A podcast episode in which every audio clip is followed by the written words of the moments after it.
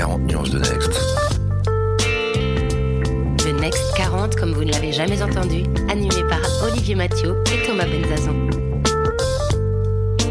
Parce que vous entendrez encore trop peu de voix féminines parmi les dirigeants du Next 40, nous avons voulu avec Olivier et Thomas féminiser à notre manière ce palmarès des champions de la tech en proposant à leurs dirigeants de mettre en lumière une femme entrepreneur qu'ils admirent. Bonjour, je suis Solène Etienne, cofondatrice de Feuille Blanche et je vous propose de découvrir les 6 stars du Next 40. Une capsule clin d'œil au collectif du même nom porté par deux femmes entrepreneurs, Céline Lazorte et Tatiana Jama. Femme engagée, notre invitée est à la fois artiste et entrepreneur. C'est Julien Hervouette, fondateur de iAdvise, qui l'a choisi comme Sista dans son 40 nuances de Next. Et c'est avec grand plaisir que j'accueille aujourd'hui dans 40 nuances de Sista, Diariata NDI, fondatrice de l'association Résonante et de l'application Appel. Bonjour Diariata. Bonjour. Alors, Diariata, avant de rentrer dans le cœur de tes aventures et de mieux te découvrir, moi j'aurais aimé savoir euh, qui est d'après toi la plus engagée, l'artiste, l'entrepreneur ou la femme que tu es? Ben, je ne les dissocie pas en réalité, donc euh, c'est la femme que je suis dans, ben, dans, dans, son ensemble en fait. Alors je te propose qu'on rentre dans le cœur alors.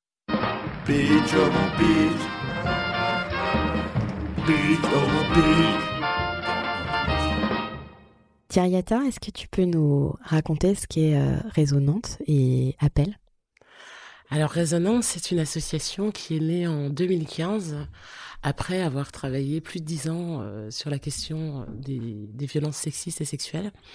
Je me suis euh, lancée dans la création de cet asso parce que je me suis rendu compte qu'il y avait vraiment une urgence à travailler cette thématique en direction des 15-24 ans en priorité. Et puis, il était temps aussi de, de, penser des outils concrets pour les victimes. Donc, Résonante, euh, c'est une association qui a deux axes de travail. Une partie de prévention, de sensibilisation des 15-24 ans avec des outils adaptés, concrets, nous-mêmes et qu'on utilise pour sensibiliser ces publics, que ce soit dans les établissements scolaires ou bien sur, euh, les, sur le net.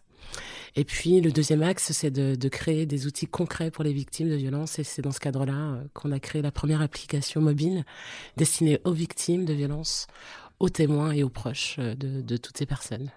Et tu peux nous en dire un peu plus sur cette app? Alors l'idée de cette application, c'est de centraliser, de répondre à tous leurs besoins. Euh, cette application permet d'enclencher des alertes lorsqu'on est en difficulté, de prévenir trois personnes de confiance qui entendront en direct ce qui se passe et auront le suivi GPS en temps réel. Donc ces personnes de confiance, en comprenant la situation, peuvent venir en soutien à la victime, organiser les secours à sa place. Et cette alerte est automatiquement enregistrée. Elle va pouvoir être utilisée par la victime pour euh, créer des preuves si elle souhaite euh, déposer plainte ou simplement faire valoir ses droits. Parce que c'est souvent ce qui manque en fait, le fait qu'on ne croit pas euh, les victimes ou que qu'il leur manque des preuves. Ben, en général, quand on est victime de violence, c'est à, c'est à nous de prouver qu'on est mhm. victime. Et, et avant même euh, de parler de, de, de plainte ou de demander justice, on sait que beaucoup de femmes ont peur de ne pas être crues. Et d'avoir ces enregistrements vont permettre de, de, donner un petit peu de courage et un petit peu de force euh, en se disant bon, allez, euh, je vais en parler. Et puis si on me, me croit pas, j'ai aussi ces différents éléments. Donc c'est aussi avant tout pour leur donner la force. Euh, de, de, de, dénoncer les violences qu'elles subissent avant même de, penser à la justice. Et puis, justement, si elles demandent justice, qu'elles aient ces preuves, c'est quand même un avantage. Donc ça, c'est vraiment la partie euh, alerte. Et puis après, on a d'autres fonctionnalités qui permettent euh, d'entrer en contact avec euh, toutes les associations d'aide aux victimes qui sont présentes sur les différents territoires. On a référencé plus près de 9000 structures en France et à l'international. On a également une touche qui permet de trouver les structures physiques dans lesquelles on peut se rendre, que ce soit les hôpitaux, les gendarmeries, les, la police, et l'idée, c'est de trouver des lieux physiques dans lesquels on peut être accompagné. Et puis, on a toute une partie d'information et de mise en relation directe avec toutes les plateformes, que ce soit des plateformes de chat pour échanger euh, avec des personnes formées ou des professionnels. Enfin, vraiment, l'idée, c'était de centraliser tout ce qui pouvait leur être utile mhm. et de les mettre dans une application pour que ça soit simple pour faciliter toutes leurs démarches et faciliter également toutes les démarches de toutes les personnes qui souhaitent agir en soutien à ces personnes et qui ne savent pas trop par quel chemin le faire. Et justement, la, période qu'on a, qu'on a vécue il y a bientôt un an, le, du confinement, mmh l'app était déjà sortie en ligne. J'imagine qu'elle a, qu'elle a pu aider. Effectivement, nous, quand, quand on développe Appel ou quand on pense les fonctionnalités d'Appel, on se dit que cette application doit être utilisée par les femmes qui sont dans les situations les plus compliquées. Mhm. On sait que celles qui sont vraiment dans les, situations les plus graves n'ont même pas de téléphone. Donc on sait qu'on ne les touche pas. Et d'ailleurs, c'est un projet sur lequel on travaille euh, actuellement pour pouvoir euh, euh, proposer une solution à ces femmes qui n'ont pas de téléphone. Mais vraiment, on s'est dit que cette application, elle doit pouvoir servir à toutes les femmes. et donc, c'est la raison pour laquelle on a on a pensé différents modes de déclenchement. Euh, lorsque l'alerte est déclenchée, ça ne se voit pas du tout. Et effectivement, pendant le confinement, on sait que les violences ont augmenté parce que dans toutes les situations de crise, ben, les violences augmentent. Et là, c'est vrai que c'est une période qui est assez stressante pour plein de raisons. Euh, parce qu'il y a cette incertitude, parce que ben, la crise sanitaire fait peur. Il y a, ça, il y a beaucoup d'instabilité aussi. Euh, les personnes ne savent pas si elles vont garder leur boulot ou pas. Enfin bref, il y a euh, les tensions qui existaient déjà sont exacerbées, mais il y a aussi des, des, foyers dans lesquels il n'y avait pas de violence, mais ce confinement, que ce soit la proximité ou le fait d'être enfermés ensemble avec ce stress, euh, a créé de nouvelles situations de violence. Bref, pour faire simple, pendant le confinement, les femmes euh, ont quand même pu utiliser cette appli. C'était plus facile d'utiliser Appel que d'appeler directement la police. Et donc, euh, effectivement, on a vu une, augmentation de, l'utilisation euh, de cette app. Et en réalité, on peut se dire, nous, on trouve que c'est plutôt une bonne nouvelle. Parce que de toute façon, on sait que ces violences existent. Donc de se dire qu'il y a eu une augmentation de, cette utilisation, ça sous-entend qu'il y a beaucoup de personnes qui ont pu appeler à l'aide ou trouver des solutions grâce à cet outil pendant cette période. Et c'est quoi le rôle des pouvoirs publics? Bah, Leur rôle, c'est de s'occuper de tout ça.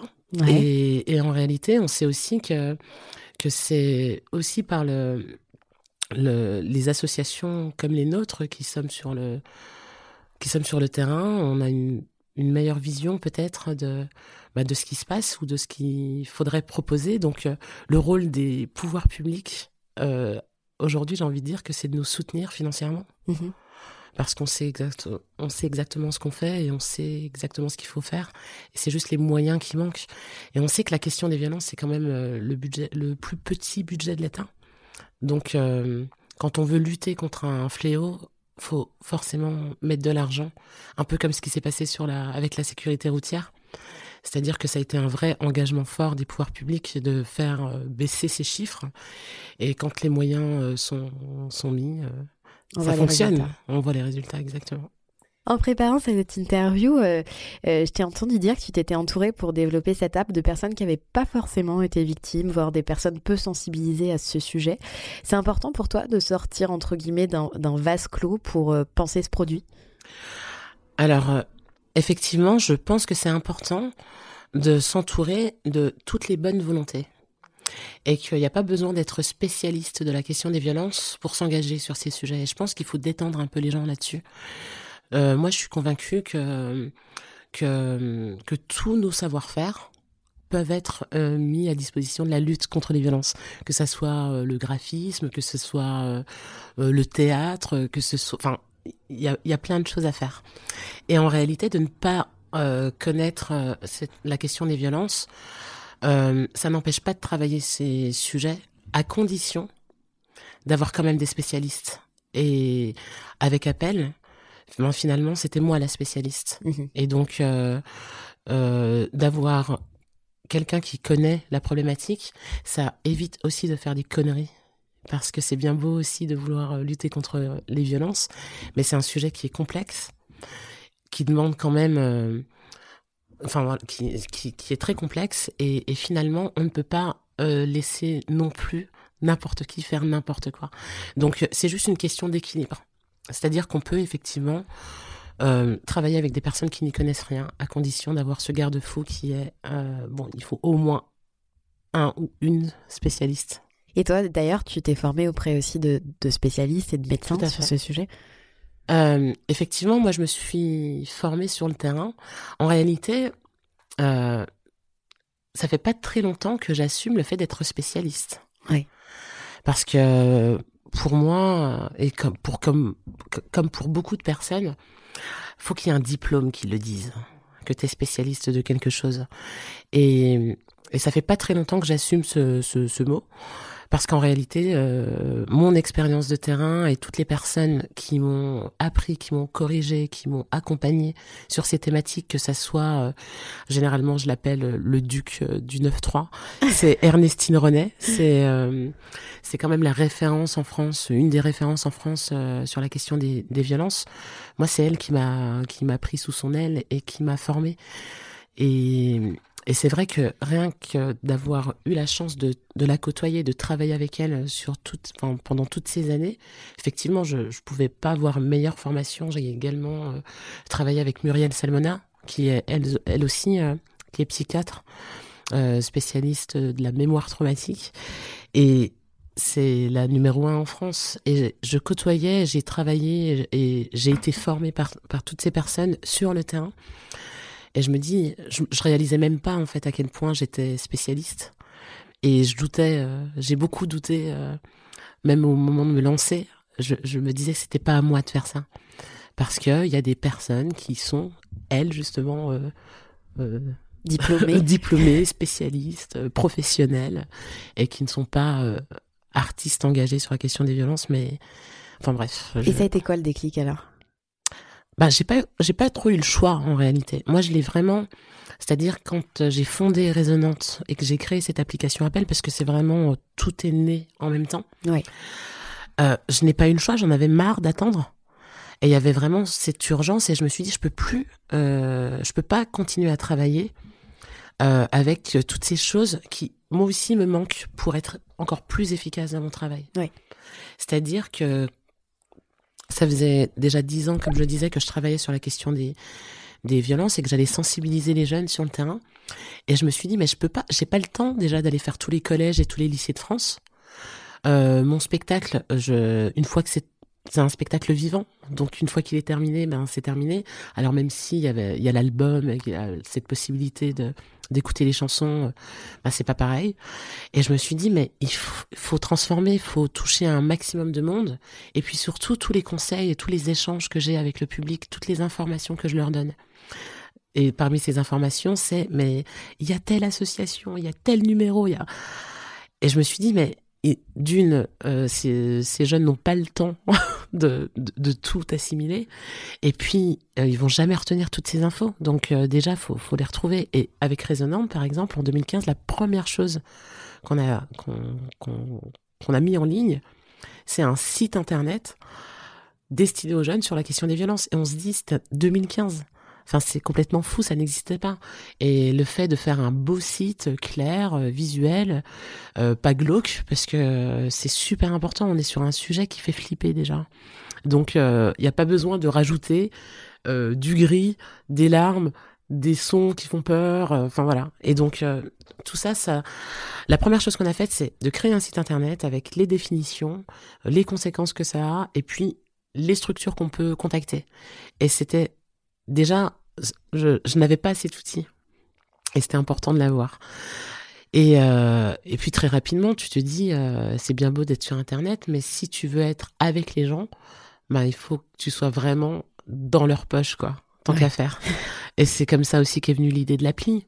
Euh, ça faisait longtemps que je me disais, mais si on pouvait leur transmettre toutes ces infos dans leur téléphone, et enfin voilà hein, qu'ils qu aient ça à portée de main c'est quand même plus efficace quoi. Donc euh, en réalité euh, c'était vraiment je l'ai ressenti comme une urgence.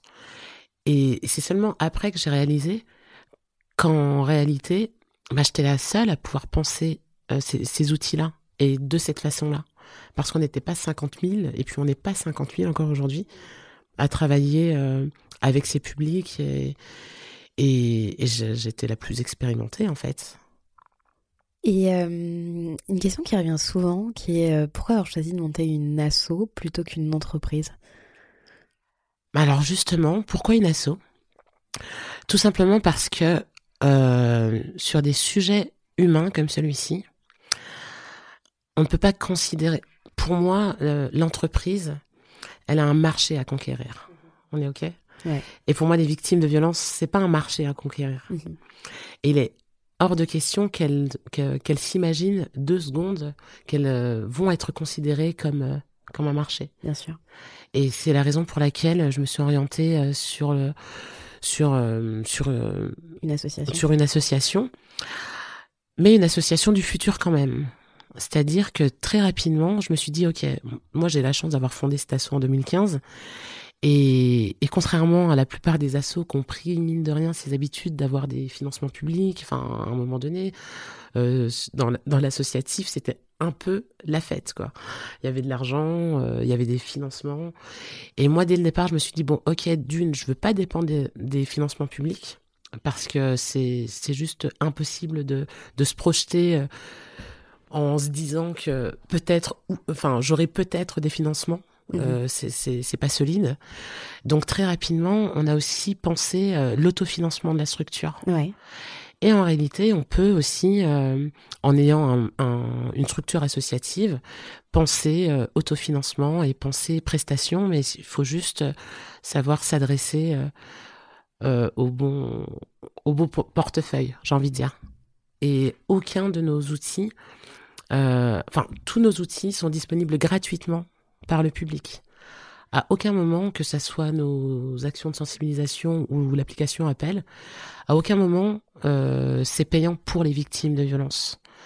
Justement, tout à l'heure, tu demandais quel est le rôle des pouvoirs publics. Ben, le rôle des, des pouvoirs publics, c'est de financer euh, ben, toute, euh, ben, toute, toute notre activité, en fait. Et c'est ce qui se passe aujourd'hui Et ou- c'est ce qui se passe aujourd'hui. D'accord.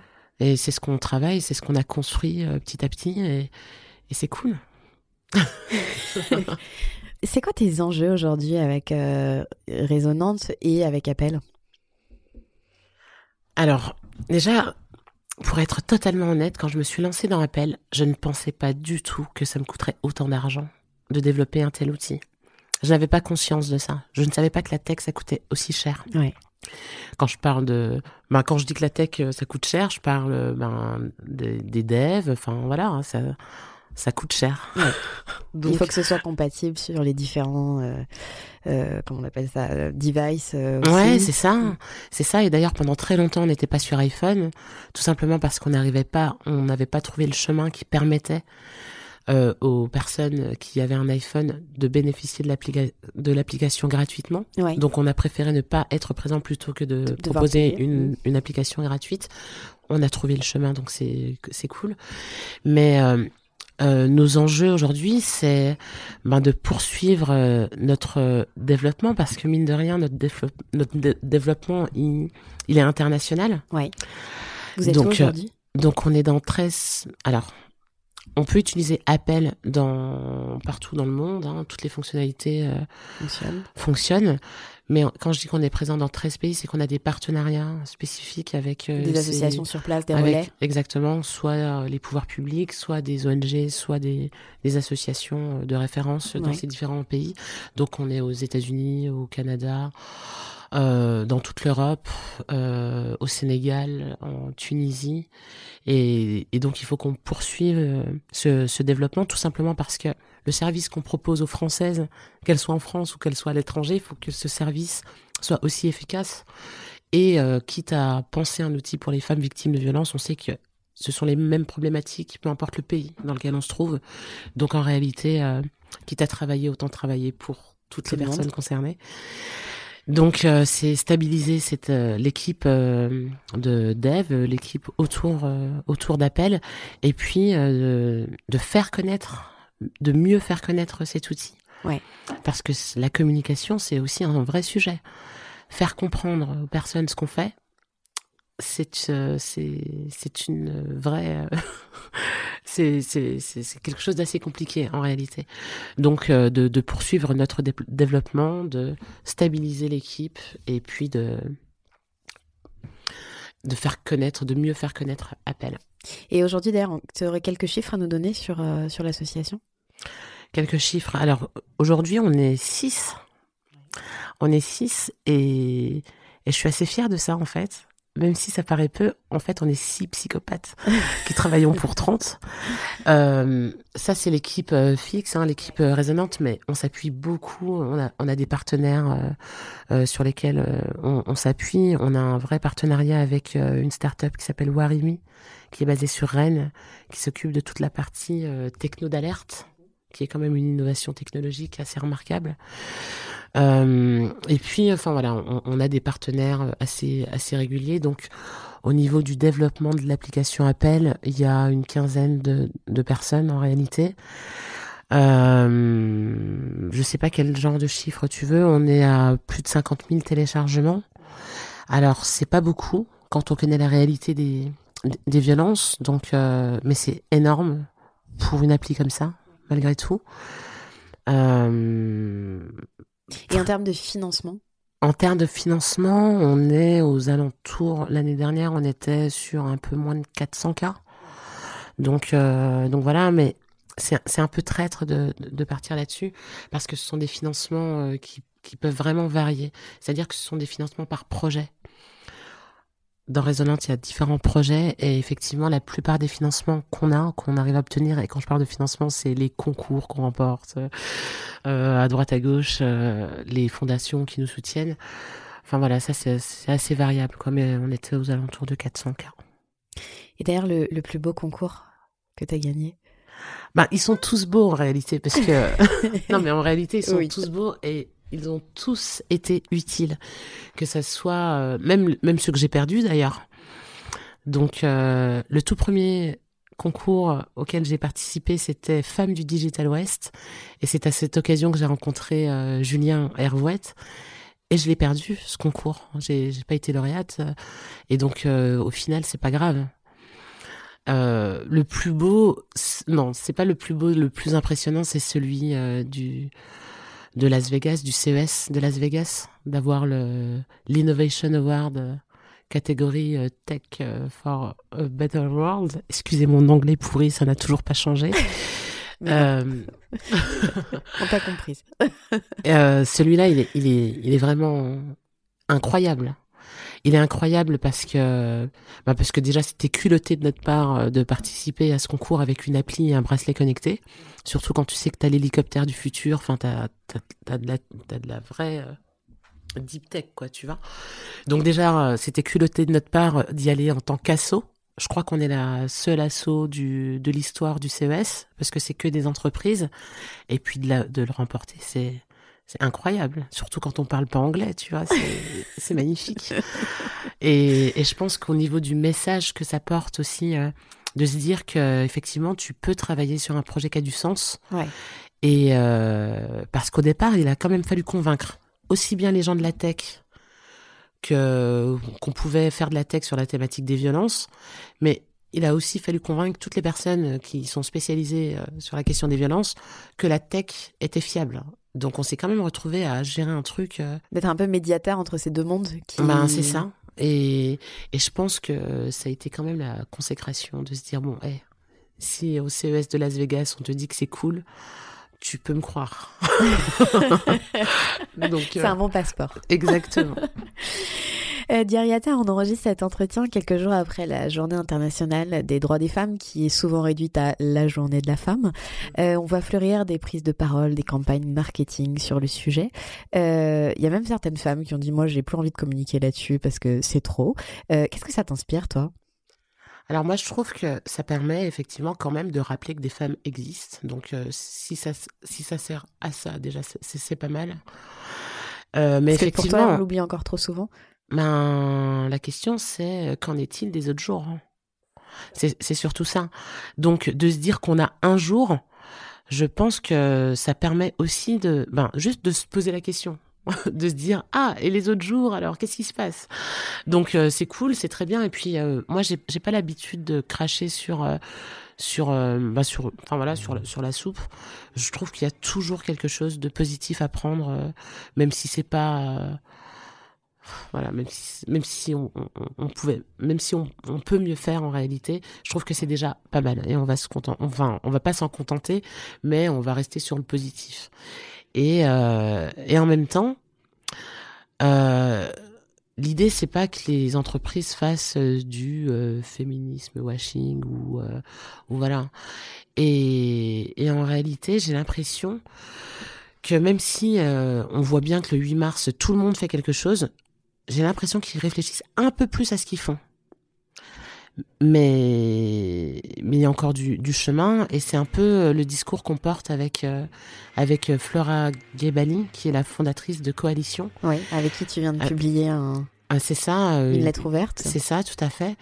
Et, et effectivement, on se dit qu'en réalité, les entreprises ont un vrai rôle à jouer et qu'il faut aussi leur rappeler qu'ils ont ce rôle et, et qu'il y a des choses assez simples à faire au sein de l'entreprise. Euh... Ouais, parce que tu donnais justement ces, ces chiffres assez vertigineux de 225 000 femmes victimes de violences conjugales chaque année et près de 15% de femmes sont victimes de violences sexuelles au cours de leur vie mhm. et que même si euh, la plupart du temps euh, c'est dans la sphère privée, mhm. euh, l'entreprise a un rôle à jouer. Bah bien sûr, parce que ces femmes, elles sont dans la société, donc elles travaillent. Certaines, en tout cas, certaines d'entre elles travaillent. Et, et si, euh, ça, enfin, si elles sont victimes de violences euh, dans leur foyer, le seul endroit où elles se sentent bien ou même où elles peuvent être protégées, c'est aussi à l'entreprise, dans l'entreprise. Le fait qu'une entreprise puisse proposer une mutation, euh, un logement 1% patronal, c'est des choses qui facilitent vraiment la, la, la, vie des femmes.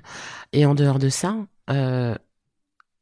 les personnes qui sont dans les entreprises euh, sont les personnes de la société civile. Donc ce sont des gens qu'il faut sensibiliser aussi à ces sujets, tout simplement en tant que personne, en tant qu'adulte, mais aussi en tant que parent.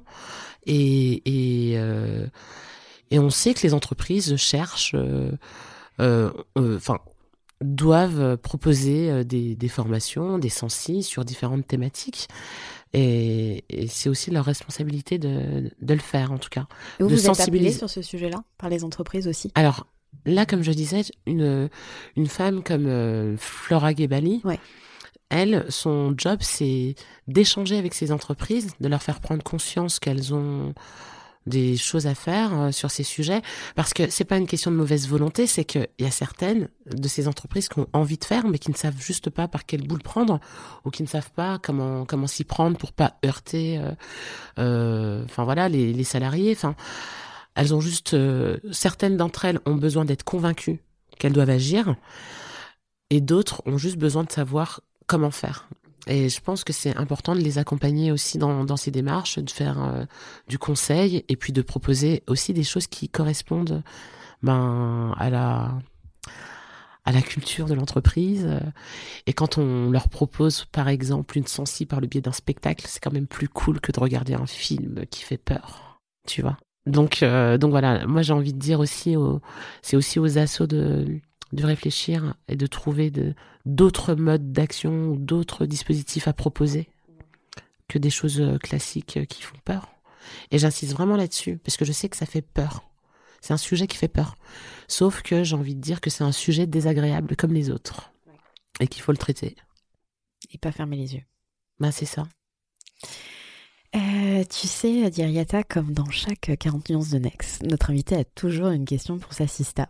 Et donc, c'est le moment de la question de Julien. Vous avez un message.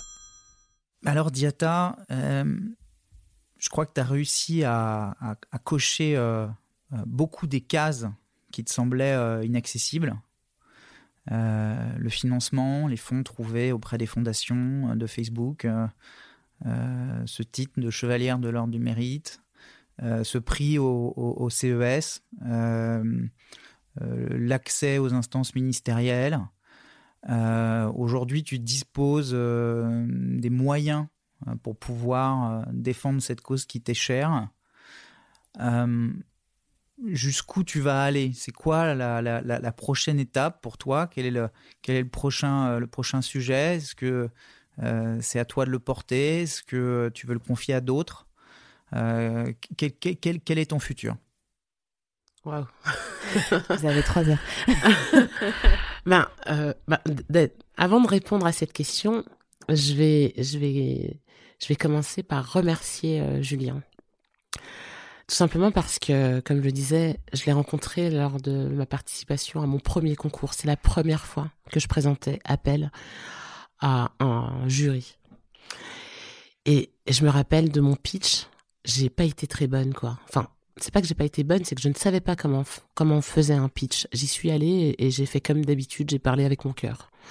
Et je me souviens euh, d'ailleurs un truc qui m'a un peu choqué. Enfin, quand, quand j'y pense, enfin bref, ça, ça me fait rire. Je me dis mais franchement, j'aurais pu quand même me préparer un peu. C'est qu'on m'a demandé euh, mes slides et je n'avais pas de slides. Et au lieu de dire, bah, je n'ai pas de slide, je j'y ai pas pensé, j'ai dit, écoutez, c'est moi le slide. et, et je me dis, mais c'est complètement, enfin, quand j'y pense, je me dis, mais c'est, c'est un super sens de la répartie. Oui, mais c'est parce que je n'avais pas le choix.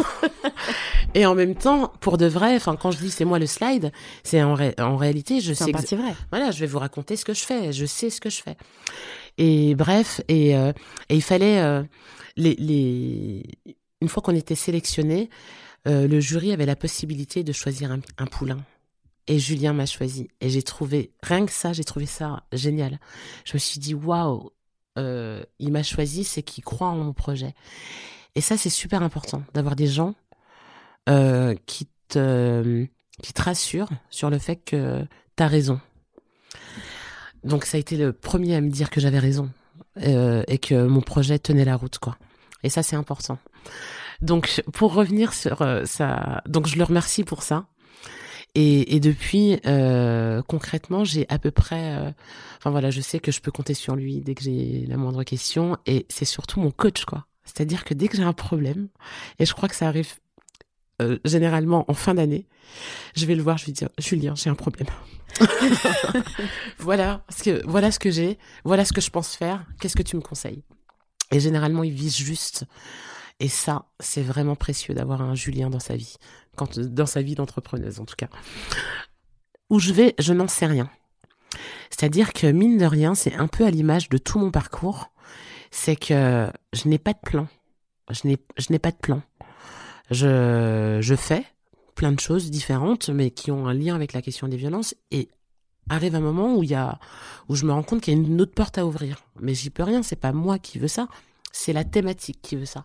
Il y a tellement de choses à faire, il y a tellement de choses qui ne vont pas que je, je me retrouve devant des portes et je me dis bon ben vu que euh, y a un mur là, enfin la porte est même fermée, il faut trouver une solution.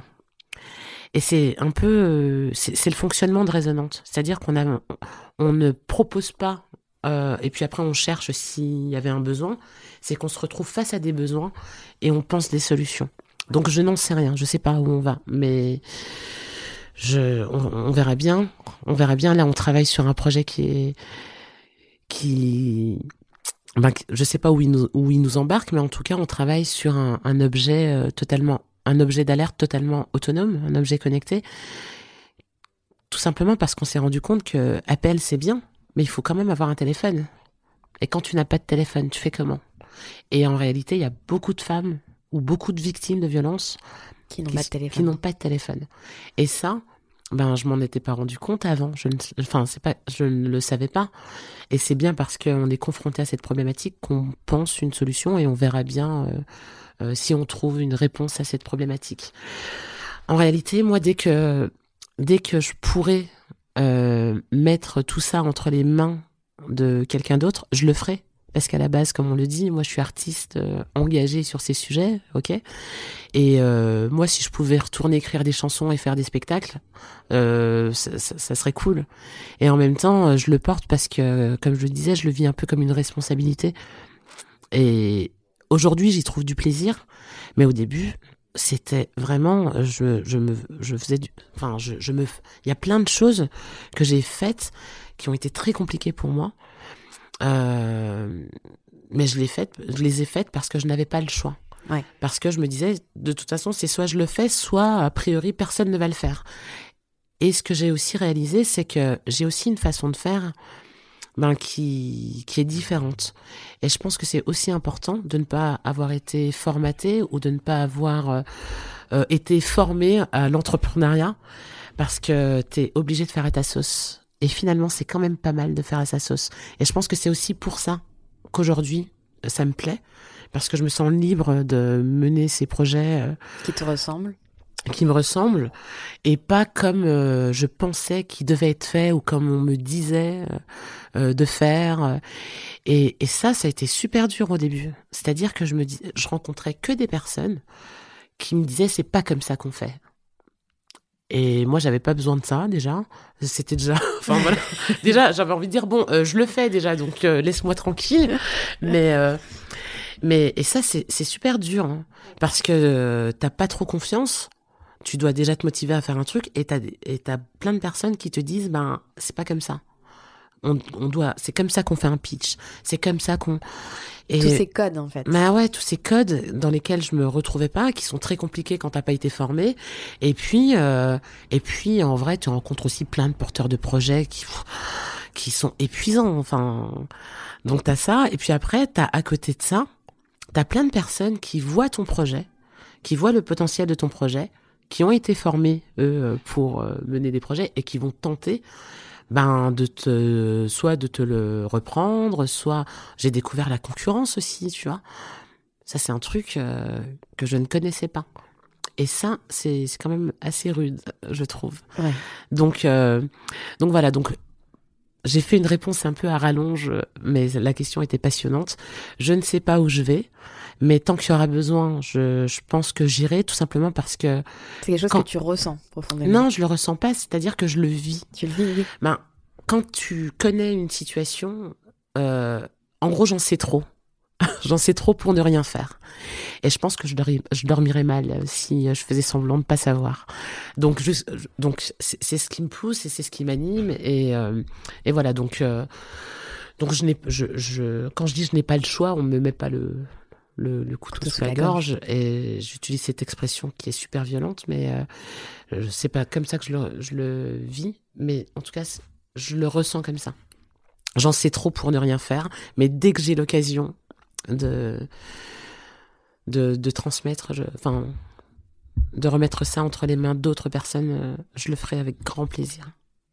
J'ai une dernière question avant qu'on passe à la rubrique suivante. Euh, on a un autre podcast qui s'appelle Philosophie, où on donne la parole euh, aux, aux enfants et aux ados sur leur rapport au, au digital. Mhm. Et on a récemment euh, interviewé un frère et une sœur. Euh, Alia, elle a 13 ans, elle a été victime de harcèlement scolaire, elle est en train de monter une app pour euh, dénoncer ce, ce harcèlement.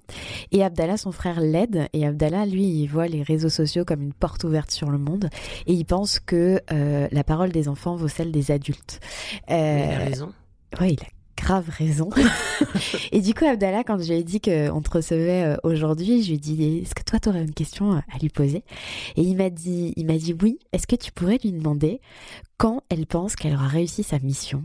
Ah quelle question C'est une vraie question d'enfant, j'adore. Euh, parce que.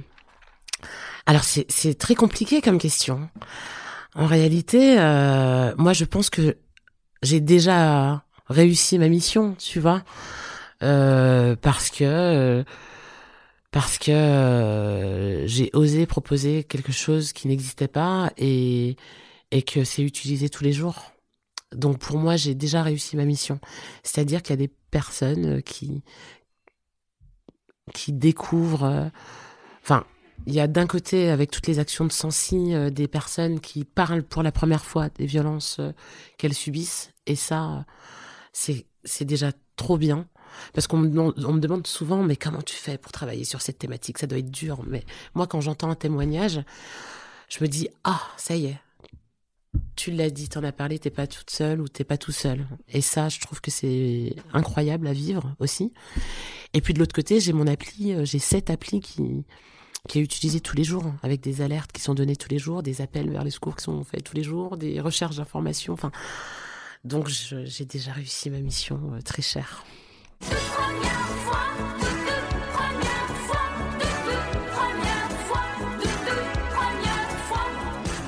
Alors, toute première fois, ça va être drôle. On va parler de tes premières fois, comme tu l'auras compris avec ce, ce jingle. Euh, ton premier gros dilemme avec Résonante Mon premier gros dilemme Ben justement, euh, c'était en 2018, en fin 2018. je ne savais pas du tout comment j'allais poursuivre euh, Appel. Parce que pendant, pendant quelques. Enfin, entre 2015 et, 2018, on a beaucoup fait appel à du mécénat de compétences. Et là, je sentais que, que ça n'avançait pas assez vite parce que le mécénat de compétences, c'est, c'est super précieux. Mais tu dépends quand même du temps disponible de ces personnes qui ont un job. donc, euh, donc voilà, et, ça n'allait pas assez vite. Et donc je me suis dit, mais là, je dois passer à un niveau supérieur avec, euh, avec appel.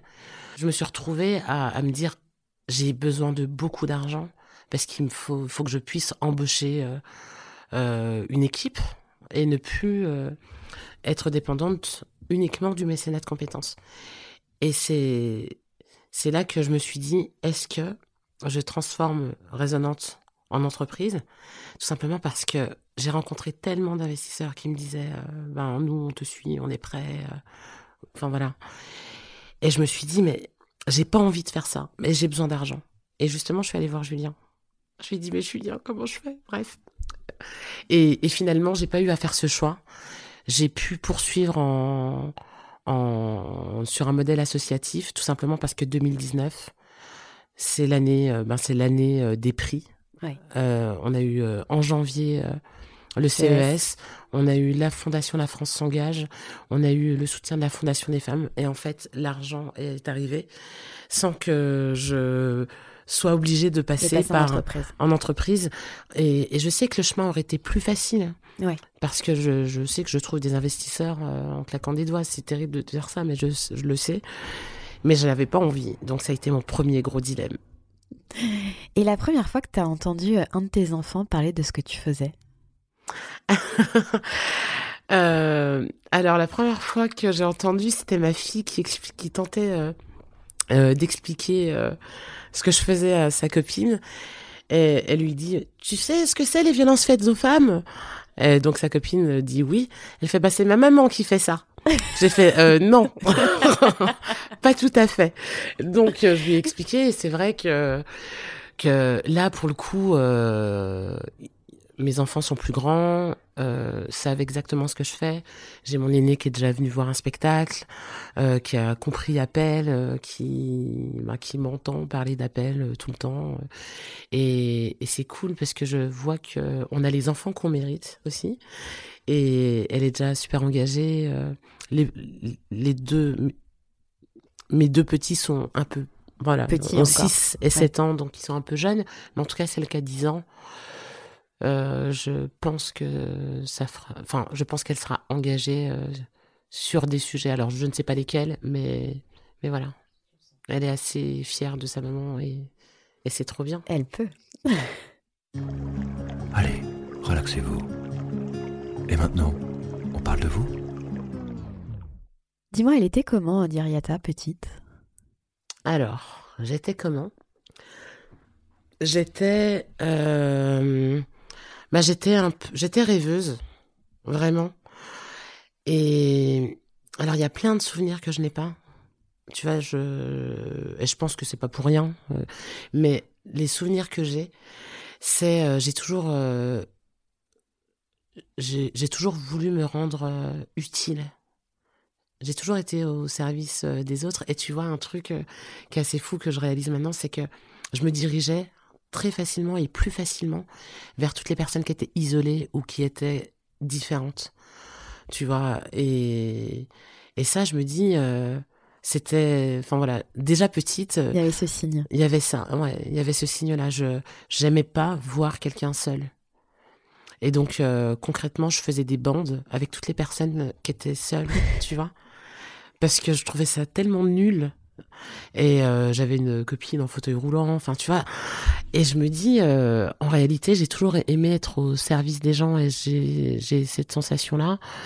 Euh, après, j'ai grandi avec mes frères et sœurs. C'était dans une famille nombreuse, donc ça t'oblige aussi à vivre avec avec du monde. Oui. Donc ça t'oblige à t'adapter, à pas trop prendre de place parce que tu sais que bah, tu peux pas en prendre trop, de toute façon.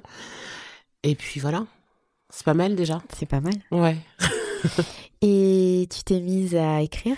Ouais, je me suis mise à écrire à l'âge de 11 ans. Ouais. Mon premier texte, c'était sur les acariens. Parce que j'étais allergique Ah. et que ça me saoulait. Et donc j'ai écrit un texte, euh, les acariens, acariâtres, enfin bref, un truc euh, un peu comme ça, débile. Mais euh, ouais, j'ai commencé à écrire à 11 ans et j'ai commencé à les mettre en chanson à 15 ans. Ouais. Quand je suis revenue euh, du Sénégal et j'avais été mariée de force là-bas. Et je pense que j'ai eu besoin de m'exprimer en fait. Parce que c'est vraiment, et c'est complètement fou, parce que je- vraiment moi je me suis analysée, enfin comme beaucoup de personnes, mais c'est vraiment avec le recul que je, que je vois, que je comprends mieux ce que j'ai fait. Et, et j'ai commencé à 15 ans, c'était à mon retour euh, du Sénégal qu'il y a eu cette envie de, de, de, de m'exprimer quoi. Mais en tout, enfin, pas de m'exprimer, mais d'assumer ce que je, ce que j'écrivais. Et euh, tu nous as parlé de, de Julien tout à l'heure. Ouais. Euh, Est-ce qu'il y a d'autres gens que tu as rencontrés et qui ont eu euh, un impact dans ta vie et qui font que tu es la femme que tu es devenue Bien sûr, mais il y a, y a tellement de gens. Il y a tellement de gens. En fait, moi, j'ai, je... j'ai l'impression que toutes les personnes que j'ai rencontrées, euh, c'était, Enfin, avec le recul, je me dis c'était tellement logique que je rencontre toutes ces personnes. Enfin, tu vois, c'est bizarre, mais je te donne une, une anecdote. Donc, euh, quand euh, j'avais 15 ans, je découvre l'album d'une artiste qui s'appelle Bams. Son album, c'était Vivre ou Mourir. Et vraiment, c'est cette femme, cette artiste, et c'est pas pour rien aussi que moi aussi, je suis devenue cette artiste euh, euh, qui est convaincue d'avoir une responsabilité avec son public, tu vois. C'est que j'ai écouté ses paroles, les paroles de son album, du début à la fin, j'ai l'impression qu'elle me parlait. Et quand je dis euh, sa chanson Non m'a fait dire non à tout ce que je voulais pas, c'est vraiment, c'est vrai. Je me suis construite avec avec cette artiste, et vraiment, elle m'a donné le courage de dire non et de me barrer, de refuser les choses. Et donc bref, je me retrouve en région parisienne et tout. Je suis euh, avec une de mes frangines, je suis dans le métro, je marche. Non, je suis dans le, je suis dans le RER. Le RER ne part pas. On se dit bon, euh, il y en a marre, on va prendre le métro. Et sur le chemin, je il y a une jeune femme qui distribue des flyers. Et elle vient vers nous, elle dit Je suis sûre que vous allez kiffer ce que je fais, je m'appelle Bams. Et je fais Non, mais juste, attends. Et donc euh, là, je, je, bloque et je lui sors son couplet, tu vois. Je lui dis Mais tu te rends même pas compte de l'impact que tu as eu dans ma vie. Et cette femme-là, elle est venue vers nous. On était dans le métro à Paris. Il y a des millions de personnes qui passent par là. Tu te dis, c'est juste improbable. Et, euh, et ça, c'est une rencontre, mais qui, qui, qui change tout. Euh, parce que bref, elle nous fait écouter son deuxième album, elle me présente un premier, euh, enfin euh, son producteur qui nous fait sortir un trois titres. Enfin, tu vois, une histoire inc- incroyable et extraordinaire. Et, et souvent, je dis, j'ai une vie de mytho parce que tu vois, c'est le genre d'anecdote que tu racontes et tu te dis, c'est complètement fou, quoi. Ouais. Et j'ai l'impression qu'il y a beaucoup de personnes que j'ai rencontrées sans trop savoir. Alors, il y a celles, je, quand je les ai rencontrées, je me suis dit, c'est juste normal qu'on se rencontre parce qu'il y avait déjà une connexion qui était, enfin voilà, qui, qui- qui était assez dingue. Et puis après, euh, je me dis, on, on rencontre, c'est, enfin, les personnes qu'on rencontre, on les rencontre jamais par hasard.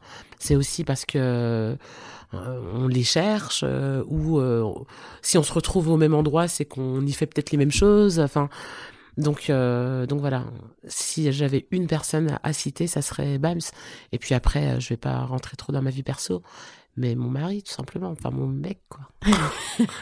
je suis quand même contente de l'avoir rencontré, tu vois. Bah j'imagine. C'est important. Et puis ça, ça, c'est un vrai soutien aussi dans tous les projets Ouais, que bien tu sûr. mènes. Et puis de toute façon, tu ne peux pas, tu ne peux pas faire tout ce que je fais euh, sans allier. Oui. Et surtout quand tu as trois enfants. Oui. Donc, euh, D'ailleurs, comment tu fais pour te ressourcer et te, te prendre de l'énergie? J'écoute Booba. non, mais je l'assume. non, mais je suis désolée. Mais euh, j'écoute. euh, non, mais vraiment, euh, ça passe par la musique, beaucoup. Ouais. Et vraiment. Tu composes toujours? Ouais, j'écris toujours. je, enfin, j'essaye. euh, Enfin voilà, je, je, je crée. Après, je partage pas toujours, Ouais. mais moi, c'est d'une, c'est une façon de me faire du bien. Bien sûr. Et vraiment, je, je- l'énergie que que j'ai, elle vient des. il y a plein de personnes qui m'inspirent. Et tu vois, euh, les, que ça soit les personnes qui réussissent dans les domaines dans lesquels elles se lancent, mais moi, ça me donne une énergie folle. Et vraiment, je respecte, je respecte le travail. Tu vois, je respecte la capacité de travail des personnes et tout. Et je te jure que il y a plein de personnes qui ne savent même pas pourquoi elles m'inspirent, mais euh, moi, ça me suffit euh, de ce qu'elles représentent pour moi ou euh, ou ce qu'elles font dans leur domaine ou euh, enfin voilà qui, qui me parle et ça me motive et ça m'inspire et voilà et puis dès que je peux bah je vais en thalasso quand même parce Oui. que ça fait du bien Puis t'as tout ça à, à portée de chez toi en plus. Donc Bah, c'est simple. bah ouais Ce serait dommage s'en priver. c'est ça c'est ça et puis je pense aussi que ce qui est important c'est d'essayer quand même même si c'est dur c'est d'essayer de faire des des coupures ouais, et puis de enfin voilà moi j'ai comme je enfants, disais ça j'ai aide trois peu. enfants quoi enfin voilà. J'ai trois enfants de 6, 7 et 10 ans et ils sont dans un monde, tu vois, ils sont dans un monde parallèle quand même, les enfants. Et donc, ça te permet aussi de, bah, de te ressourcer et puis de savoir pourquoi tu bosses et, et voilà. Donc, euh, toutes ces choses-là, ça Participe aide. à la ressource. Ah, c'est ça. Waouh J'ai parlé de Booba et de Talasso euh, en- dans, le- dans- c'est n'importe quoi. C'est quoi la plus grosse claque que tu as prise?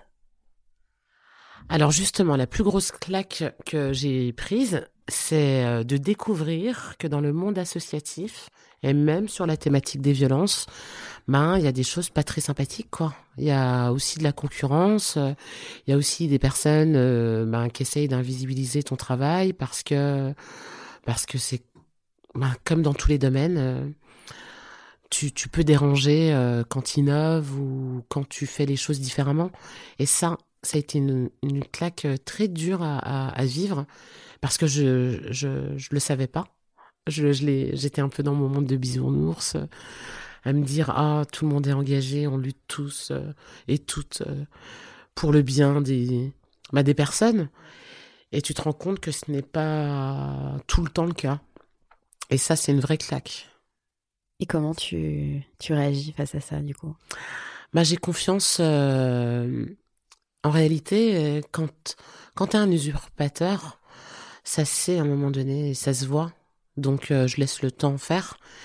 Et, et voilà. Et je pense que. Et tu te concentres toi sur tes projets. Ben, c'est ça, c'est que ça demande déjà tellement d'énergie et que, que déjà d'une j'ai pas le temps de gérer tout ça et, et j'essaye de j'essaye en tout cas de, de non c'est pas ça c'est en restant concentré sur ses objectifs on se dit à un moment donné euh, de toute façon t'es démasqué donc euh, donc je donc je- le temps fait les choses. Et c'est ce qui se passe donc euh, donc j'ai confiance.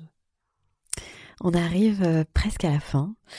Euh, quelle est la question qu'on te pose tout le temps et qui à force t'agace? Alors, c'est pas trop une question, mais euh, non, moi, il y a un truc qui m'énerve euh, vraiment, que je dénonce à ce micro. C'est euh, faites l'effort de prononcer correctement mon prénom et mon nom de famille, parce que je le vis vraiment comme un manque de respect. Ouais. Je me dis, euh, les prénoms russes, c'est compliqué, mais généralement, euh, vous faites l'effort. Donc, euh, lisez les lettres, toutes les lettres et toutes les syllabes, et ça va bien se passer, quoi. Parce que c'est aussi une façon de te, f- de te faire comprendre ou de te faire savoir pas que ton prénom n'est pas habituel et qu'on n'a pas l'habitude de prononcer ce genre de prénom. Et ça, ça commence sérieusement à m'agacer. Je crois que le message est passé. et la question qu'on te pose jamais, c'est tant mieux.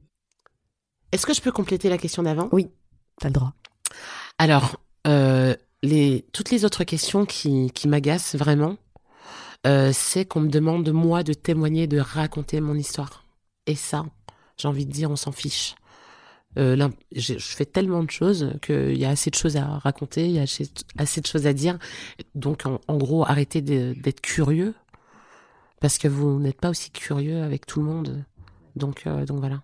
Donc, je complète. Très bien. Et euh, la question qu'on me pose jamais, c'est tant mieux. hein. et c'est tant mieux. Ah, c'est tant mieux.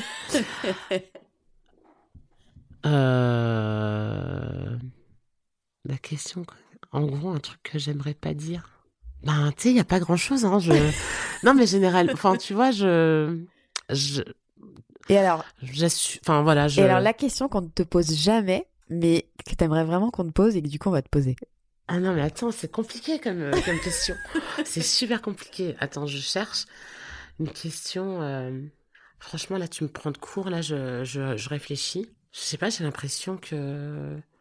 J'ai l'impression qu'on m'a posé quasiment toutes, Toutes les les questions. questions qui tu vois. existent. Non, mais peut-être pas, mais. La prochaine fois, tu, Mais en tout pourras, cas- tu pourras dire celle-ci du coup. Non, non, non, c'est, ouais, justement, c'est, pas ça, c'est que je passe mon temps à échanger avec des gens. Ouais. Enfin, tu vois, avec, euh, avec les jeunes, avec euh, mes collègues, avec ma famille, avec, euh, enfin, tu vois, et j'ai vraiment l'impression, enfin, là, tout de suite, je, je n'ai aucune question à te, pas à te soumettre. Je suis désolée. C'est pas grave. Parce que, enfin, il n'y a rien qui me, qui me vient. Et euh, on arrive là vraiment à la fin de cette émission. Euh, si toi, tu avais dû choisir une sista, tu aurais choisi qui? Je sais que c'est compliqué. Ah ouais, c'est super compliqué parce que euh, il y a, il y a beaucoup de, de femmes qui font des choses extraordinaires et qui ne sont pas visibles ou pas assez. Je pense à deux femmes, je peux les citer? Oui. Je pense à Mélanie Perron, euh, qui a créé une entreprise qui s'appelle Bliss. Elle fait de la réalité virtuelle pour les personnes euh, malades. Ouais. Et en gros, euh, euh, avec sa- solution Bliss, elle arrive à réduire la douleur des patients euh, sans euh, qu'on leur injecte des doses, euh, enfin voilà, des tranquilles, enfin des, des calmants quoi. Et je trouve ça extraordinaire. Ouais. Il y a même des camions de pompiers qui utilisent euh, son masque je trouve ça top. Et puis je pense à Atina Marmora, qui est euh, la fondatrice d'une asso qui s'appelle Révèle.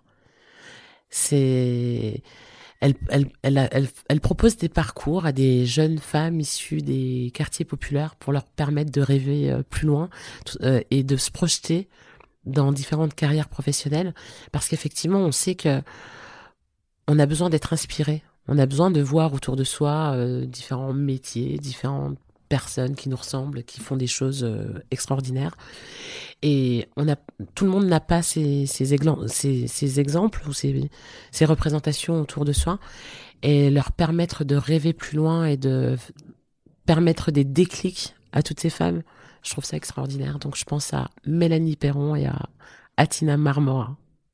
Merci mille fois pour, euh, pour cet échange. Merci à toi. Et euh, je te dis à très bientôt. Merci beaucoup. 40 nuances de Next. The Next 40, comme vous ne l'avez jamais entendu, animé par Olivier Mathieu et Thomas Benzazon. Parce que vous entendrez encore trop peu de voix féminines parmi les dirigeants du Next 40, nous avons voulu avec Olivier et Thomas féminiser à notre manière ce palmarès des champions de la tech en proposant à leurs dirigeants de mettre en lumière une femme entrepreneur qu'ils admirent. Bonjour, je suis Solène Etienne, cofondatrice de Feuille Blanche et je vous propose de découvrir les 6 stars du Next 40. Une capsule clin d'œil au collectif du même nom porté par deux femmes entrepreneurs, Céline Lazorte et Tatiana Jama.